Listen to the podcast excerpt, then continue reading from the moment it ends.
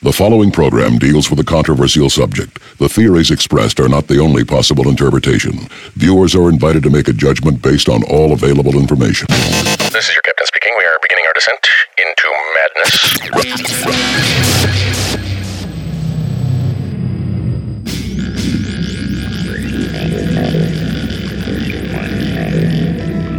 Open, open your, your, your mind, mind.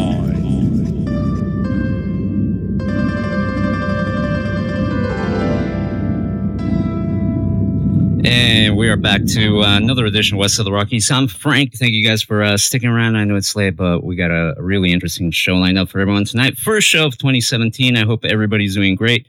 I know 2016 was rough for a lot of folks um, in different aspects, but we made it. We're here, and we're going to make the best of the Well, we're here. A lot of people aren't 365 unfortunately. days. No, there, there. It was like I said, it was just a crazy year. I don't need to go into it. I think Yeah. everybody's pretty well aware of it. we get the gist. I'm joined by Genevieve. Genevieve, how you doing? I'm doing quite all right. Just getting over my big New Year's, I know, hangover and all that. Yeah, no, I hope everybody, you know, is back in form and getting out there tackling the world. Tonight, we have a really cool show lined up for everyone tonight. Our guest is uh, Steve Weinik, and he was involved in this really cool documentary about the Toynbee tiles. And I don't know how many people are familiar with the Toynbee tiles. Personally, it came to my attention. I think it was around 2011, 2012, the first time I heard about the Toy Toynbee Mhm. tiles. And uh, they asked me if I knew what it was about. And honestly, I didn't. And I looked into it, and it was obviously quite a cryptic message that involved one of my all time favorite movie directors, which is Stanley Kubrick. So that automatically got my attention. And shortly thereafter, I came across this uh, documentary that helped explain this mystery. And you know, I love a good mystery. This documentary just went in and and tried to solve this mystery. So our guest tonight is going to help us kind of sort and sift through some of these questions that we have.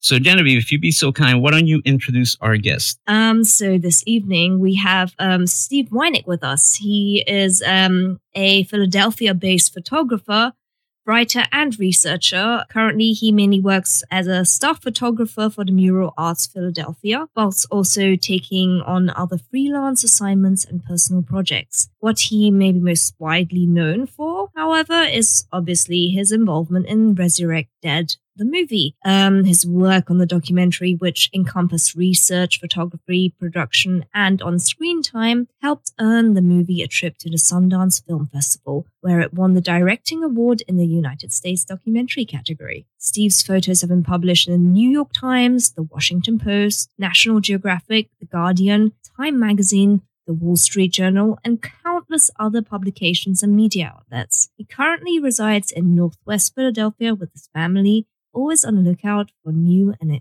interesting projects. And with that, we are happy to welcome our guest tonight, Steve Weinik. Steve, can you hear us okay? Yes, I can. Thank you. Thank you so much for taking the time to be with us tonight and, and talk about this really, really fascinating documentary, uh, Resurrect Dead, the, the mystery of the Toynbee tiles. Let me start asking you, how did you become aware of the Toynbee tiles? I know that they're scattered through various cities out east. Did you just happen to notice these things uh, as you were, you know, walking around town? Yeah, it started.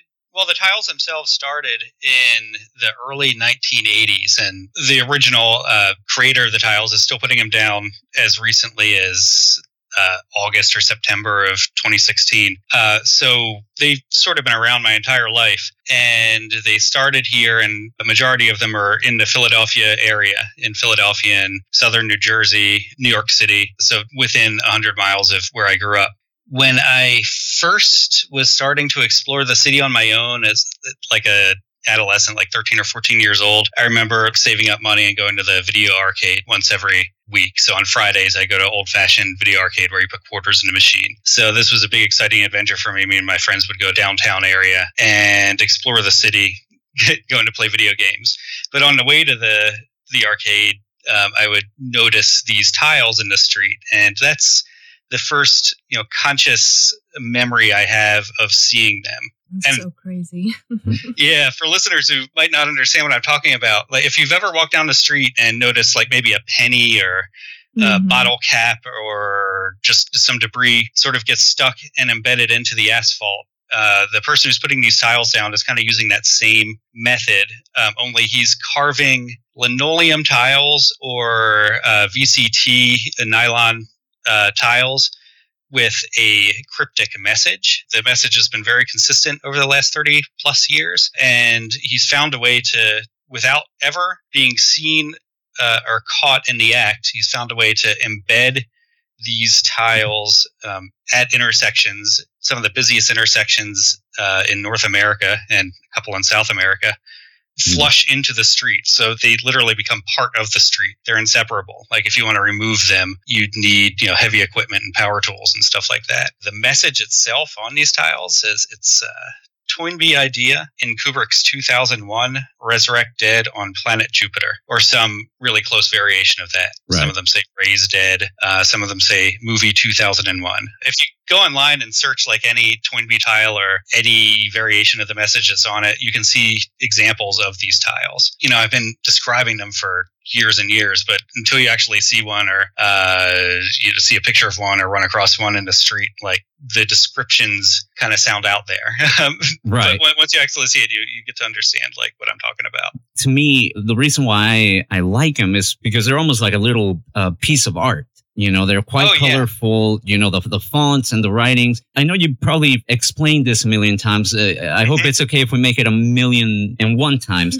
but can you help us break down the message in the tiles because there there's some very cryptic uh, phrases in there. Like, for example, the Toynbee idea, the reference to 2001, this whole thing about resurrecting the dead on planet Jupiter. Can you just break that down for us and tell us what it means? Sure. And, you know, this isn't any easy thing. Like, I was uh, researching the tiles for a lot of years and had, like, all this information that no one else had ever uncovered before I actually realized what they meant. Mhm. Um, and the trick is that they're meant to be taken, like, absolutely literally, um, as crazy as that sounds. But Toynbee idea, the Toynbee it refers to is Arnold Toynbee, who is a British uh, historian uh, in the mid 20th century. Uh, he was a pretty prominent historian uh, of world history, especially religious history.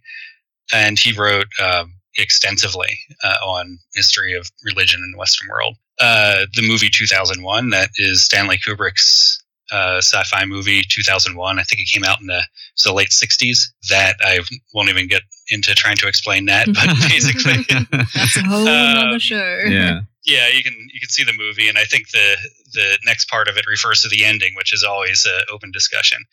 uh, Resurrect Dead on planet Jupiter uh, is the next line, and the Toynbee Tyler, as far as we can tell, at least when he started putting these tiles down, I don't know if he still believes this, but his goal was to start a movement for world government or just the United States government or possibly the Soviet Union, uh, just people to come together as one big uh, group and devote all of their time and energy to colonizing Jupiter. And the colonists of the planet would be the physically resurrected humans that have uh, ever lived and died on the planet Earth. Mhm. So I think he chose Jupiter because it's a, a very it's a gas giant. I mean, there's no solid surface or anything, but uh, it's definitely a large planet. It could accommodate every human that's ever lived and died. it's such a a, a strange uh, message. I was trying to put myself in this individual's shoes a bit and think what could drive somebody to uh, formulate this idea of this being an actual possibility. With these tiles, he was trying to spread a message. But one of the things that I found interesting as as you know we were watching the documentary is that it seems that this individual, whoever he was, even though he was doing something very public, or trying to attract the attention of the public. He himself seemed to be a bit of a recluse, correct? Yeah, and that that gets into the mystery part of it because these these tiles with the strange message were appearing all over. It was not just Philadelphia, but it was all over the eastern seaboard from Boston uh, in the north all the way down uh, to Washington, D.C., all the way out to Kansas City or Iowa City uh, in the West, Chicago, St. Louis, Cleveland, Cincinnati, Columbus, Wow. Ohio, Mottville, Michigan, which is a very small town. Just Mhm. there were hundreds of them all over the eastern seaboard, three in three South American countries that were reported also in the early 1980s. It took the internet for people to realize that they were connected and that it was not just this odd cryptic thing in their local community. But no one had any idea who was putting them down or why. And in the traditional, you know, public art or street art world, even going back into the 1980s, like people in the know would be like, oh, yeah, I know who's doing that. That's such and such. Like they stay anonymous, but there's a general understanding of like, there's some group or some community that knows who's doing it and why. Yeah. The tiles were outside of that. So really no one knew who was putting these down Mhm. uh, with it took all of our research to figure out exactly what they meant. Uh, so it was you know, quite literally a bizarre message embedded in the street. No one knew how these things were getting there, how they were appearing, how the person who was you know embedding tiles in asphalt in places like Times Square and a block from the White House and all over the, the country, how, how they had done it hundreds of times without being caught. So that was what really like intrigued me initially. Like, what are these things? What do they mean? And how is it possible uh, that no one in any community seems to know who's doing it? Yeah, and that was one of the things that I found perplexing because obviously these tiles are located in the middle of the street, you know, in quite open public spaces, yet nobody had caught a glimpse of the person that was doing this. Before we talk a little bit more of the individual that became known as the Toynbee Tyler, I want to ask you, how did you connect with uh, Jon Foy, who was the director of the documentary, and obviously Justin, who is also trying to unravel this mystery, and Colin Smith? How did you meet those guys? Were you friends already? And was this a project, idea that you guys had been kicking around, or was it the mystery itself that brought you guys together? Well, Philadelphia is a pretty small city, so I'd run across Justin a couple of times. He plays in a few bands, and I'd seen at least one of them play with friends of mine. But I didn't know Justin, Colin, or John until the documentary started. And there are a lot of synchronicities in this whole story, uh, too many to really even keep track of. But what little was known about the tiles, one thing was clear is that they originated in Philadelphia. And this had been something I've been kicking around in my head for over 10 years. Like one day I just thought, you know what? I'm going to solve this and figure out who's behind these. The, the answer's in my community in the city of Philadelphia, and I'm just going to figure it out. So I reached out to Justin, who online was clearly uh, the I'd say preeminent scholar on the subject, and he wrote me back, and we compared notes. I had gone down to a neighborhood in South Philadelphia where one of the primary suspects was and talked to neighbors. And I reached out to Justin and we compared notes and he was like, Hey, a friend of mine is starting a documentary about the tiles and we're just starting filming like in the next week or so. And like, do you want to do an on camera interview? So I said, sure, I'd love to. And it kind of went from there. We became friends. The documentary took five years to finish and, and Wow. the crazy. course of all of that time, um, we got to know each other pretty well and we became friends. Yeah. When the movie was miraculously accepted to the Sundance Film Festival in 2011, um, that was a you know pretty big bonding experience as well. So because it was really just the four of us. It's funny because as you watch this movie, it's like you, you're kind of helping the viewer uh, go on this journey with you guys because all of you genuinely were trying to get to the bottom of this mystery. Now, one of the things that you mentioned a, a minute ago was the internet. Prior to the internet, I'm guessing it was really difficult to gather information. But one of the interesting things that I believe it was Justin in the documentary, he says that the first thing he ever typed into a, a search engine on the internet at a library was the Toynbee tiles, and there was nothing to be found. So, about how long did it take before you guys were able to start piecing things together? Well, Justin, when he did that internet search, was in the late 1990s. So it was in mm-hmm. the pretty early days of the internet. Right. And we started with the documentary. It's hard to even remember. It was like 2003 or four. So by that point, there had been a few articles written on the tiles, and there was also a website put together by the graduate student at that time from Drexel University, also in Philadelphia, Mhm. that cataloged the tiles and reported sightings. So he had like a hard coded HTML site, just basically tables with lists in them of all the tile sightings. That was pretty much a central resource online by the Wow. time we started doing our research. So there was nothing to go on when we started, but there was still very little. There are a few scattered clues here and there. One of the things that we also find out is that uh, at one point, I believe it could be the same website that we're talking about. I, I believe the webmaster kind of handed over the the keys, if you will, to his website.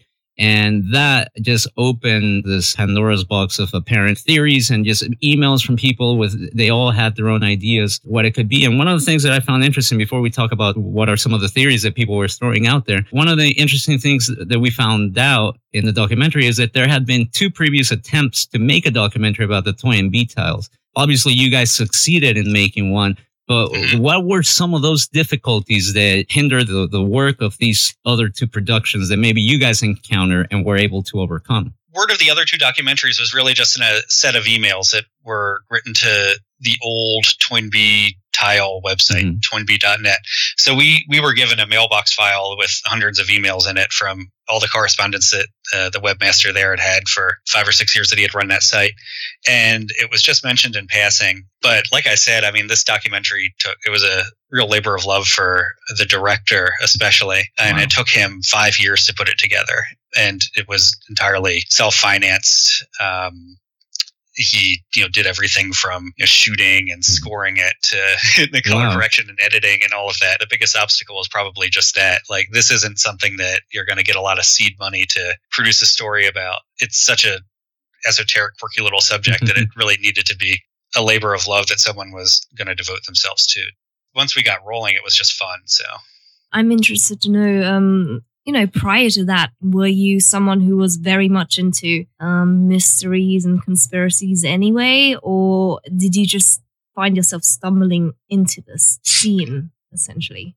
you know, I, I'd call myself a maybe a fan of reading uh, some of the stuff. I don't buy into really very much at all Mhm. of it of the, of the folklore and conspiracies, uh, things like that. I won't say I deny everything, and you know, it's a hard line to walk, but Right. it's I Yeah, yeah. enjoy entertaining a lot of ideas that I don't necessarily endorse or believe or, or Yeah. plausible or factual. So I think that's why a lot of people get into these subjects. They're great stories and there's great entertainment and it's fun to imagine, you know, how something may or may not be true, whether or not you you believe it in it or not. The tiles were a little bit like that because the person creating them had he's not um, tapped into any traditional line of conspiratorial thinking or theories.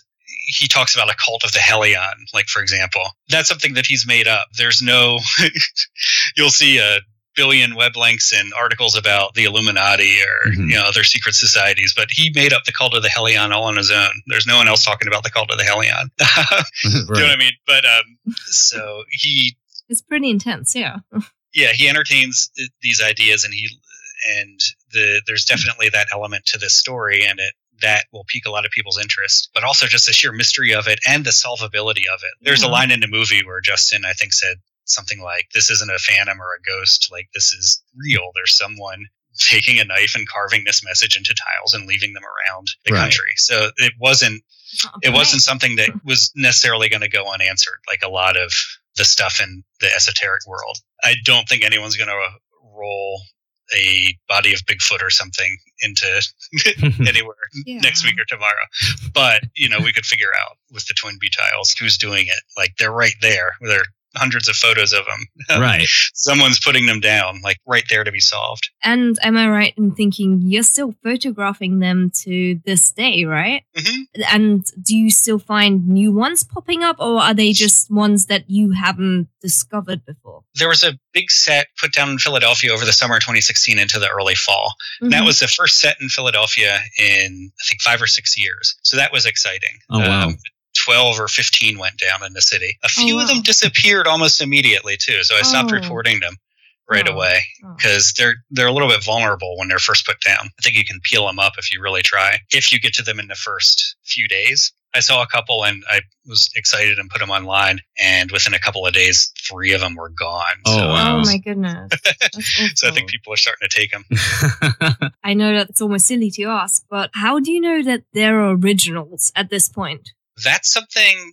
Part of it is you can start with the earliest tiles and look at the progression. uh, Mhm. over time.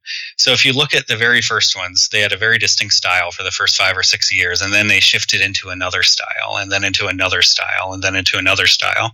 So a lot of people that say like, well, these aren't originals look clearly like, you know, this one looks totally different from this one. Tile A looks totally different from Tile B, but not Mhm. considering that, you know, Tile A was made in 1995 and Tile B was made in 2012. You know, so having followed them and put together a pretty solid timeline, we can see the evolution of styles, of Okay. materials, how they're put down, where they're put down. But the most convincing thing uh, and this is not something that's in the documentary because it's happened since the documentary. Uh, the most convincing thing is the Tyler himself started putting down tiles that didn't have the traditional Toynbee message just a couple of years ago. Oh, Uh, and Okay. these were really hyper local tiles near Oh. the New Jersey shore where he has a family home. These tiles attack an individual that we don't know what beef he has with this guy, but they Mhm. attack a guy who is a volunteer for Meals on Wheels. Oh, Okay. Um, goodness me. Yeah, they, they you know, attack him and say horrible things about him. Wow. This person has had contact with our primary tile suspect. He has had contact with the family, not with the Tyler himself. Doesn't know why he's being targeted by them. I haven't spoken with him myself, but I know someone who has. At the, the same time, tiles with the traditional message that look nearly identical in material and style and carving like started appearing in Baltimore and New York City and along I-95 and also in uh, places in South Jersey. Wow. So just by comparing, like, well, you know, we suspected that these were original tiles and these other tiles that, you know, have a direct connection to the original Toynbee Tyler. They look exactly the same. They appeared at the same time, but they have this slightly different message, but one also that the Tyler has a connection to. I hope you can follow me along with this thread here. But basically, um, there are a lot of context clues and circumstantial evidence that it's definitely one person putting down particular styles of tiles. That's not to say that there aren't some really nice copycats out there also, but we've been able to separate out which ones are copycats and which ones aren't. When you guys got a hold of all these emails from the, the website, what were some of the, the people's ideas and theories as to what was the purpose of these tiles? I remember the first time that, you know, they came to my attention, people are telling me it's some like new world order thing or like an Illuminati message or something along those lines. But what were some of the, the ideas that folks had that you guys uh, came across? Did any of them help you steer in any direction? And were there some really out there theories that you guys thought like, wow, you know, this is definitely a unique point of view? Yeah, there are some really out there theories, and I'm trying to, as you were asking the question, I was trying to remember a couple of them. But you know, one that pops out is they said if you find out who the Tyler is, go to their house and turn over the planners in the backyard or something because there'll be a secret message like written. I, I Oh, forget wow. exactly what the details were, but there there Wow. were stories like that, or just like warning about September 11th, like those came in after uh, 2001. Those messages, or the more cynical messages where people are like, "Oh, this is just some art student. Like, why are you paying attention to this? This is dumb and boring," uh, Wow. which it, it wasn't and isn't. Um, thing that really put us on the right track, though, that came out of those emails was someone remembered in the early 1980s, like 1983 or four, they were in Philadelphia and they saw tons of wheat paste flyers, like just uh, paper flyers that were stuck up on bus stations and stapled to bulletin boards and uh, telephone poles all over Center City, Philadelphia, with the same message. But it also advertised a shortwave radio station and said that if you want to learn more about Toynbee's idea or something to Mhm. that effect, like uh, tune into the shortwave radio station Mondays at midnights, or I forget what the exact time was. And that put us in touch with the shortwave community. There's an international shortwave listeners festival every year just outside of Philadelphia. I was talking about synchronicity earlier. We realized within hours of putting together this shortwave connection and reaching out to the person who had seen that shortwave advertisement that the International Shortwave Listeners Festival was the following week, uh, like 30 miles outside of Philadelphia. so we thought, hey, we got to go to that uh, and see if anyone there remembers anything or knows anything. Those were you know, little strokes of luck and a little bit of synchronicity that kind of put us on the right path Yeah, because it was there that that was we did actually speak with someone. Yeah. That was like a great investigative work right yeah, there. no, it was it was really remember- fun to watch. yeah. I was like, it's genius, right? If you're looking for something so obscure and, and This quite is real niche, grassroots yeah, you go to the place like to a convention that's filled with with these people. Sorry, I didn't mean to cut you off, but I just thought that was uh, that was one of my favorite parts of the documentary, just to see you guys go go to this uh, gathering and just straight up ask people, you know, does anybody remember this? Yeah, one of the things that was one of the things about this research also, uh, and to go back just a little bit, like Mhm. because before we really got into shortwave, there are hints that there might have been a connection to the shortwave community, uh, and there are also hints that led nowhere. Ultimately, that um, there is some involvement with the railroads, uh, with the Conrail rail line. Uh, because one of our suspects had worked for Conrail. Another person who worked for Conrail in Philadelphia at around the same time that you know the same time frame that we were looking at was building a um, the Spiricom. I don't know if you've ever heard of that. It was a machine that someone was building, which they claimed could you know speak with the dead. Um, it was basically a, a radio that could speak with the dead. Wow. The person who invented this machine worked for Conrail uh, near Philadelphia at about the same time as our suspects. So we got into the theme of there's always there's a theme of death, there's a theme of resurrection in the mystery. There's uh, this hint at um, radio communication. So we started looking down that path, and that path had nothing to do with anything. Ultimately, like it was a dead lead. But at the end of this dead lead, we moved to starting to research the shortwave angle of it and the shortwave community, and that was not a dead lead. So it was a really um, odd investigative path that we took, but it ended up being pretty fruitful. Yeah, no, it was it was fascinating. I mean, for me, it was fascinating to watch you guys, you know, just peel back the layers to, to this whole mystery. One of the biggest clues, I think, and correct me if I'm wrong, I feel like this was probably one of the more pivotal moments, was when you guys found, I, I think it must have been like a photo of one of the tiles that, that is uh, down in the city of Santiago in Chile.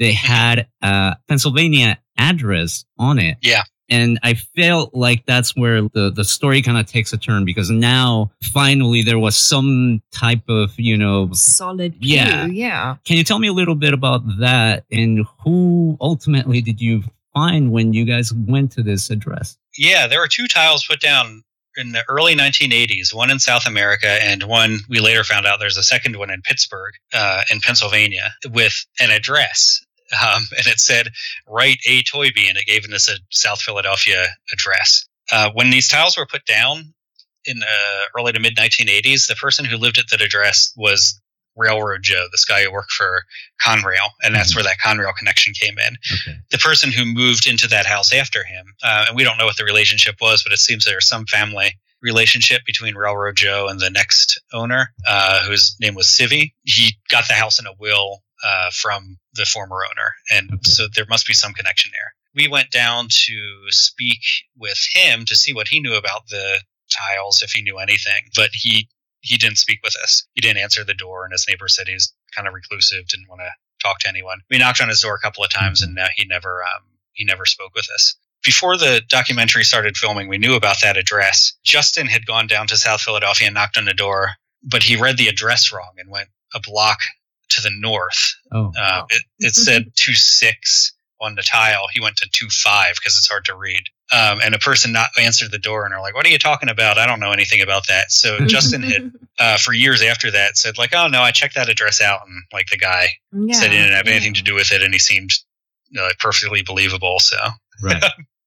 so we ignored that address for a long time Oh when we really shouldn't have. Wow. Since Justin was the authority on the tiles and he had publicly said, "I checked out that address," and the guy there knew nothing about it, um, it put everyone else off the trail too because they trusted him as the authority. The person at that address did ultimately end up being our primary suspect as the Tyler.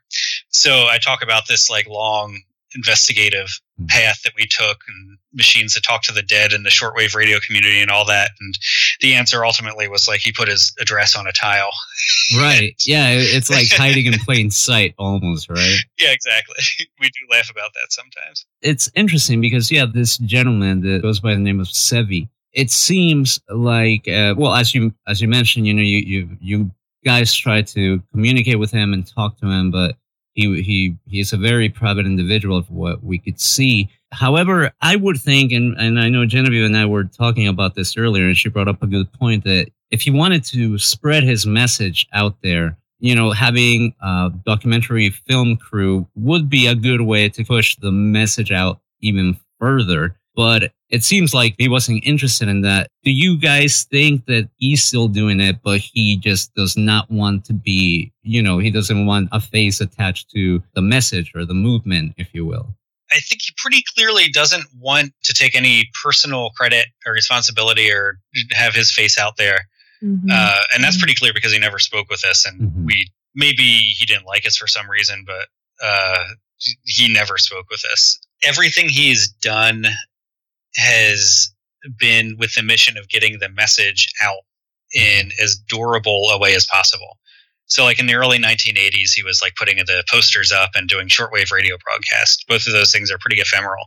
Right. Uh, the tiles, I think, came in as a more permanent way to spread Mhm. that message. So, you know, you make a hundred of these over the summer or over the winter and stick them down over the summer, and some of them will last 10 or 15 years at least. There's some in Cleveland that are 20 years old. But he never took credit.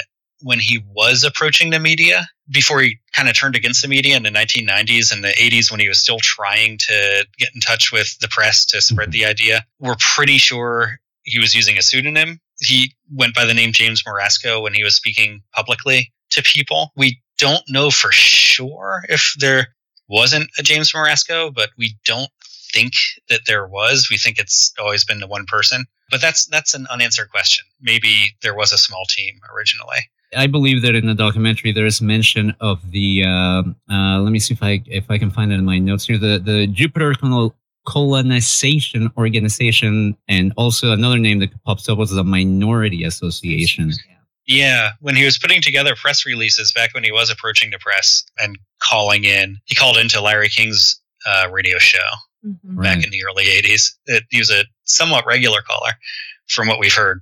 Oh, He used to he used to have a regular talk show, uh, and then I think after two to five a.m. or something, it was open phones, and it. I mean, I guess it was sort of like this, or right. like an Art Bell style show, Mhm. um, where he'd just take open calls Yeah. from folks and talk about stuff. So he called into that a few times in the early 1980s. You mentioned, you know, that he was trying to approach the press, but I believe, like you said, it was either like mid 80s or, or, you know, going into the 90s that the tiles began to take on this very kind of paranoid tone. And Yeah. I remember one of the harshest things that uh, I, uh, you know, that we saw was where he says, uh, or one of the tiles reads like "kill all journalists" or something like that, Mur- murder. Yeah. or murder. Yeah, you know, it was uh, uh, so. It said- It's yeah. almost like the like, tiles that's kind of give us a bit. I mean, I felt I, I don't know if I'm reading too much into the tiles at this point because I'm quite fascinated by all this, but it's almost like the tiles are beginning to give us like an insight into his psyche a little Yeah, bit, and we yeah. begin to see a bit of an unraveling occur that maybe perhaps has to do with how reclusive he, you know, he he he was.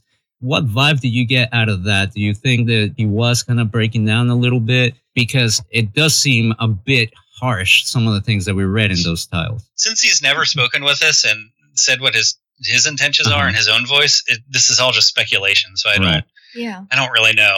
Uh, but there does seem to be a, a pretty clear progression where he's really open at first, Mhm. doing shortwave broadcasts. Trying he was trying to broadcast into the USSR. Mhm. um, he was trying to broadcast the message to as many people as possible over as wide a space as possible over you know as long a period of time as possible. He thought if he could get uh, popular momentum for this movement like he had this great idea to build heaven and space basically. He, Mhm. he was didn't believe that there was any he didn't believe in a, a separate realm of heaven. He thought that heaven would be a material place and that it was up to human beings to build it.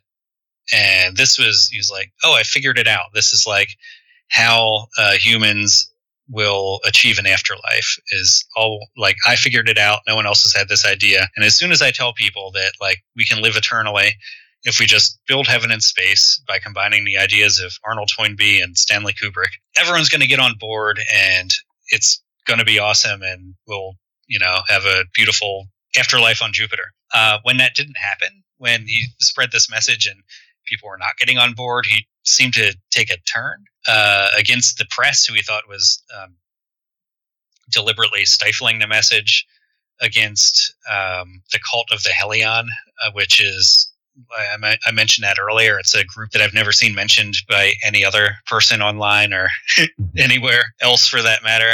Um, he thought it was a Illuminati style cult that was suppressing uh, his idea and this information. Oh wow. He, you know, put tiles down that said "murder, murder every journalist, I beg you." Uh, Mhm. that was actually near Times Square. We never got a photo of it, but we got multiple reports of it. And those sidebar messages, these messages that said stuff like "murder every journalist" um, or "the cult of the Helion" gloated over this movement's death and Mhm. things like that. Those were put in little sidebar tiles. So there'd be the main message about resurrecting the dead, and then there'd be these little smaller, usually sidebar tiles with few lines of text. And that's where we're getting this other information from. If you look at photos of tiles, you'll see a lot of them have this accompanying text either around the borders or in tiles that are placed down next to the main tile. But yeah, they did take a pretty dark turn in the mid 1990s, and that continues to today. There are some more explicitly hateful messages on a few of them. What's the latest mm, message you've had in that case? Oh, the latest message. I'd have to pull it up. Maybe I can do that while I talk. yeah, we would. There's yeah. Something about yeah, his mother being murdered by Venezuelan hitmen or Oh, Oh wow. something. my like that. goodness! Wow. When you said it, it took a turn. It, Yeah. it really did. Well, is this is this message on the sidebar or is a main tile message? It's message? sort of at the sidebar. It's Okay. kind of scratched into the in. into the main into the main tile, but it's separate from the main message. So it's in the same vein as a sidebar text, even Oh. if it's not a separate tile. He's had some anti-Semitic and homophobic messages on tiles. Um, Oh so yeah, yeah, I they've, saw they've taken them. a bit I of a saw them darker in New turn. York, actually. Yeah, Wow. Yeah. yeah. I kinda- saw some some messages about Jews in New York and like some Yeah. like heavy stuff. and you believe that this is still the original Tyler uh, Yes, that's going. Okay. Yeah, and the one thing that um you know, he's never spoken with us, so I don't know like how serious he is at this point. Uh, but I don't know, and it's hard for me to say if he's still as devoted to this Jupiter colonization thing, Mhm. or if it he realized that he just created this, you know, really popular, almost call it like a meme, um, All right. and if he's at least if he's doing it at this point just because he knows he's gotten a little bit of notoriety, even if he doesn't want to take credit for it Mm-hmm. uh, Mm. just knowing that people are following it and uh, giving him credit for it. You know, he invented a medium and a method for spreading a message. Style, you a know, like no one style else of was doing art it. and creativity and uh, communication. Yeah. To me, they look like little works of art. You know, when I see it, it's like I, I tell Genevieve, it's like I wish I could just go in there with a jackhammer and take one of those things. but in the Uh-huh. yeah, in the evolutionist styles, uh, the most beautiful, most uh, thoughtfully created ones were were put together in the mid to late 1990s. He was doing like multiple colors Okay. and you know, dovetailing two tiles together and doing fancy borders and inlaying little coffee cups and other Oh. illustration. And he'd do maybe 12 in a year. More recently, I mean, recently as in the last 15 years or so, he's just made 100 or 200 tiles in a year. So a lot of them are much less thoughtful and mm-hmm. their, their artistic quality, and he's going for like just quantity. Like you Right. can't Mhm. make 150 beautiful tiles, but you can make 150 pretty quick ones. right, Yeah, yeah. right, right. Yeah. So we'll say that the, that the golden age of the tiles was in the in the nineties. Then, we'll, we'll, we'll, Yeah. Yeah. Speaking of, and, and I know we're running out of time, Steve. I don't want to take too much of your time. But speaking of the tiles, what's the what's the status of the tiles with the local city officials? I mean, do they see this as a form of street art? Is there like an effort to conserve the tiles, or do they just see it as vandalism? Do they just pave over them, get rid of them? What's the status? Well, the city of Chicago explicitly destroyed them. And I'm pretty sure, I haven't gotten a statement from anyone in New York, but I'm pretty sure the city of New York is also just going out and uh, grinding them down. Oh, that's a shame. I did Uh, see as they see them. co- The good, yeah, the mm-hmm. good news is a couple of people in Philadelphia city government saw the documentary and got the Philadelphia Streets Department to amend their milling contract so that they would preserve at least a small set of tiles. They've cut out two. And they did that with their last repaving uh, projects last year. Hopefully, this year, they're going to extract a handful more. And there are two local institutions that are willing to, to save them uh, Oh, for wow. posterity. Uh-huh. So Temple University and the Philadelphia History Museum are both interested in adding a couple of tiles to their collection. So at least, yes, somewhere uh, they might not be the most beautiful ones. If um, if the Tyler's listening, I'd ask him to put together some really really nice ones, and the city will cut them out next year. Nice. I hope he listens to this show. Believe me, uh, uh, it, it would be great. Uh, we'll broadcast it on shortwave yeah. as And well. honestly, I mean, you know, I, I know that the documentary, the mystery gets solved, but I guess we we don't get that the Hollywood happy ending per se. Right. But the mystery is solved. Do you have hopes that the Toynbee Tyler will reach out at some point? Maybe just to say, hey, you know, I, I watched what you guys did. It was kind of cool.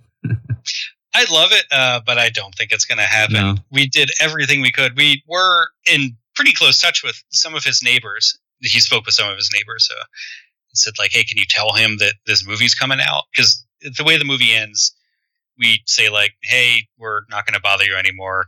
Thanks for all the work you Mhm. do. We think it's pretty awesome what you've invented and what you've done and how you've been able to spread a message even when no one wanted to hear it. And we left it at that. That's when the movie ended. Then the movie actually got much wider distribution than we had ever imagined it would. We thought it might get some local distribution and do little things here and there. But when I went to the Sundance Film Festival and got picked up by Focus World, you can see it on Canadian Netflix now for any of your Canadian listeners. Nice. Very cool. That's it's cool. up there now. Or I think you can get it through VPN if you go through Canada. Um, we approached him again and said, "Hey, we did this movie and we put your name in it, and we know that you didn't want to talk to us, but just a heads up, like we hope this doesn't affect you negatively in any way." We struggled a lot with that because he never spoke with us, and Right. we basically outed him um, as the person who was doing it. Uh, we struggled a whole lot with with that. When we started investigating the movie, we didn't know where it would lead, and where it led us was to someone who didn't want to talk to us. And by the time we got to that point, the movie was done. So you know, it's like Right. it's like, what do you do? We we're investigating the story. We don't know. It's a mystery, so we don't know what the story is going to end up. Yeah, yeah, telling us. And by the time we finished, it told us something that it's like, oh, this guy doesn't want you to tell a story. But we decided to go ahead and release it anyway. Uh, so we hope that we struck a pretty good balance between going far enough, not going too far, not people either say like what you did is horrible, like you didn't want to be outed and you outed him, and the other reaction we get is, well, we get two other reactions. The other one is. It's awesome. You did a great, noble thing the way you handled it. And then the Yeah. third one is, why didn't you stake out his house and chase him down with a camera and get him to force him to talk to you? Right. Yeah. Right. Yeah. So between those three reactions, we hopefully we struck Yeah, a when good someone balance. does not want to be contacted, I think uh, yeah, you you know after a while. Yeah. But honestly, I think that's that's the beauty of the documentary is that it's not just this very, you know, we close the door on this and that's the end of that. There's still a bit of that mystery still there. So you and it's you've it's a good it. thing. There is that just that core of the mystery. Yeah. Yeah. And, and I really like that. Thank you. Steve, I know we're we're almost out of time, so really quick, uh, my last question is basically this, and I don't mean to get too philosophical with this, but the message of the Toynbee tiles. What what is your take on this? Do you think that now the message has been somewhat solved, and we know it was just this one individual with a movement, or do you see that this message has transcended this very grassroots movement that it was in the 80s and 90s? I don't know if the message itself will be taken literally and people want to build heaven in space. Although you could say that like some stuff that's going on now like mo- might ultimately, you know, get to some maybe not physical resur- resurrection but some iter- iteration of immortality or Mhm. preserving people or I don't know. There there are crazier things out there and crazier ideas out there Yeah. than um, True. No, that is true. mortality or Yeah, yeah that. with, with modern technology and everything. Yeah. what he really did do though was there are plenty of other people now that are creating their own tiles Mhm. and usually people who do their own will um, do homage tiles back to the original Toynbee Tyler with the original message but people often also create tiles with their own message or create tiles in a new and different style so he, he really invented a new new medium for you know, street art or uh, Mhm. public and I think Absolutely. that will probably be. I mean, that's kind of a downer when you compare, like, oh, he he created a new medium for street art compared No, to like, oh, it's- he is going to lead humans to build heaven in space. But you know, it's still pretty cool. It totally is. It, It totally is, is. It is. Steve, I know that you're also an amazing photographer. We we saw some of your photos, and it's a truly remarkable work. Why don't you tell people where they can find your social media and all that good stuff? And I know you mentioned that a second ago, but where can people watch Resurrect Dead?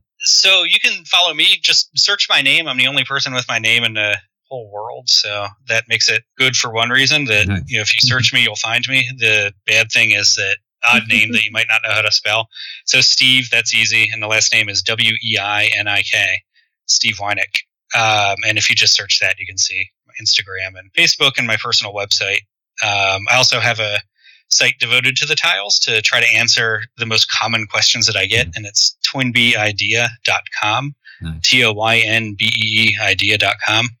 Um, it was down right before this uh, interview. I hope it is back up soon. Okay, no worries. it's a trouble with my host right now, so that's an unfortunate timing. Oh, it's back, so that's great. Okay, there we That's go. good. I just checked to see Resurrect Dead. If you're in Canada, it's on Netflix. It got Mhm. pulled off of US Netflix. I don't know what other countries it might be on. You can always get an old fashioned DVD on on Amazon. The DVD though has um, some extras, and one of the extra scenes, we built a Spiricom machine. Um, Oh, really? that Wow, I mentioned really? earlier. Wait, how, how did did it. this We had a not make who, it into the Yeah. final cut?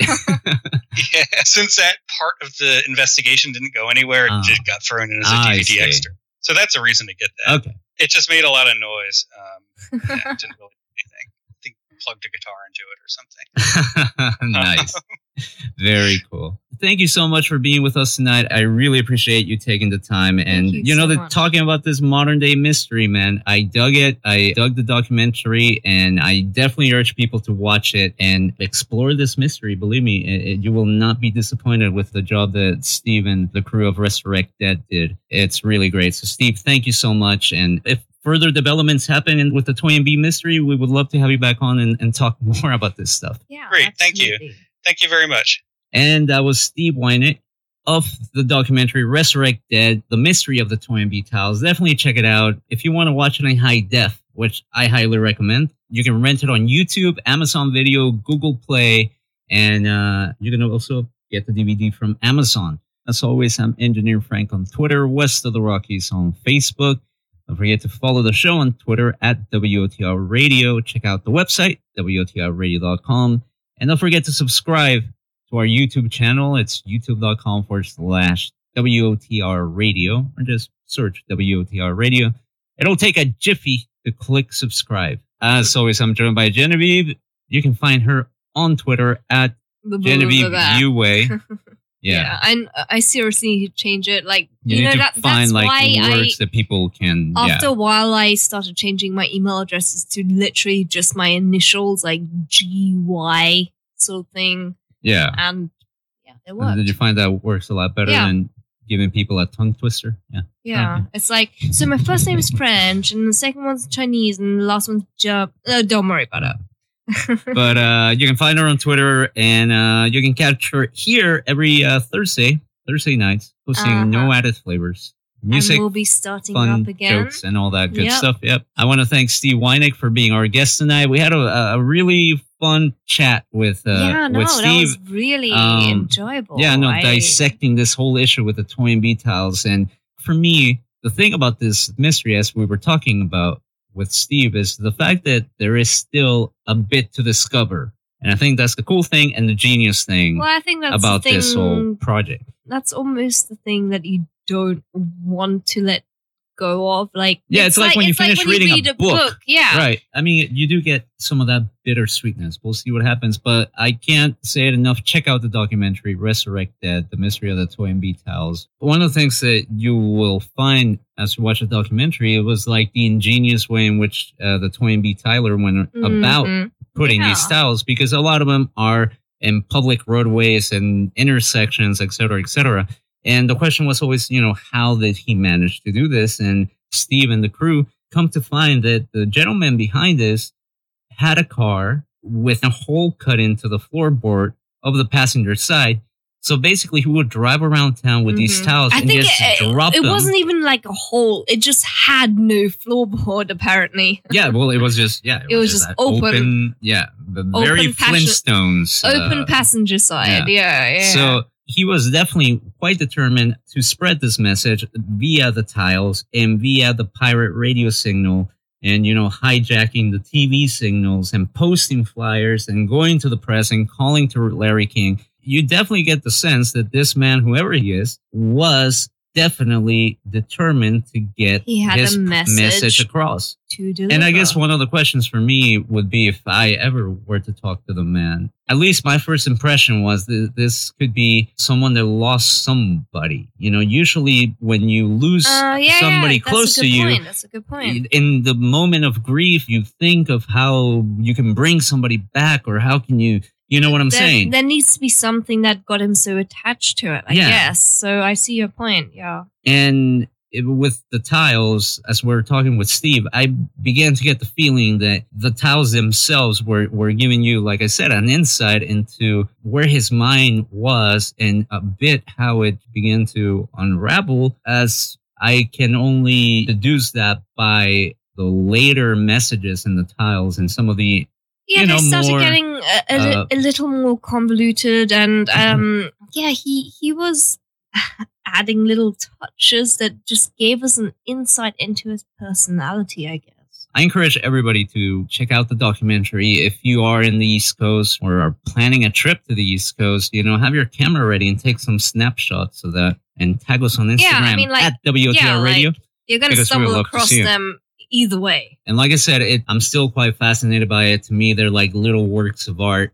And Steve on his website, I believe that the website was toynbeeidea.com. Uh, dot com. hmm and uh, you can see the the variety of tiles, and you can also see the evolution or de-evolution, however you want to see it, of the tiles. It's fascinating, and obviously check out his photography because you know we both here enjoy the arts in its many mediums, and photography is Oh, yeah, definitely no, one like- of them. His And- his pictures are great. They're really interesting to look at. I I kid you not. His photography it's really interesting. That being said, take care, be safe, God bless, and do anything too crazy. To see you back next week. If you miss any part of tonight's show, don't worry, you will find it on our website in the next coming days, WTRradio.com. Boy, it was it was it's good to be back. It's good to be It's back. Shout to out to back. Tony Merlo, and uh, we we love you too, and Shout thanks for your continued well. support. Shout out to Leslie, and yeah, definitely uh, keep tuning in. We I know shall be here. Courtney, Courtney, Courtney's Shout out to listening. Courtney as well. So all of you Uh, guys, everyone listening, we thank you for your support and we look forward to spending our Sunday nights with you as we explore more of the mysteries and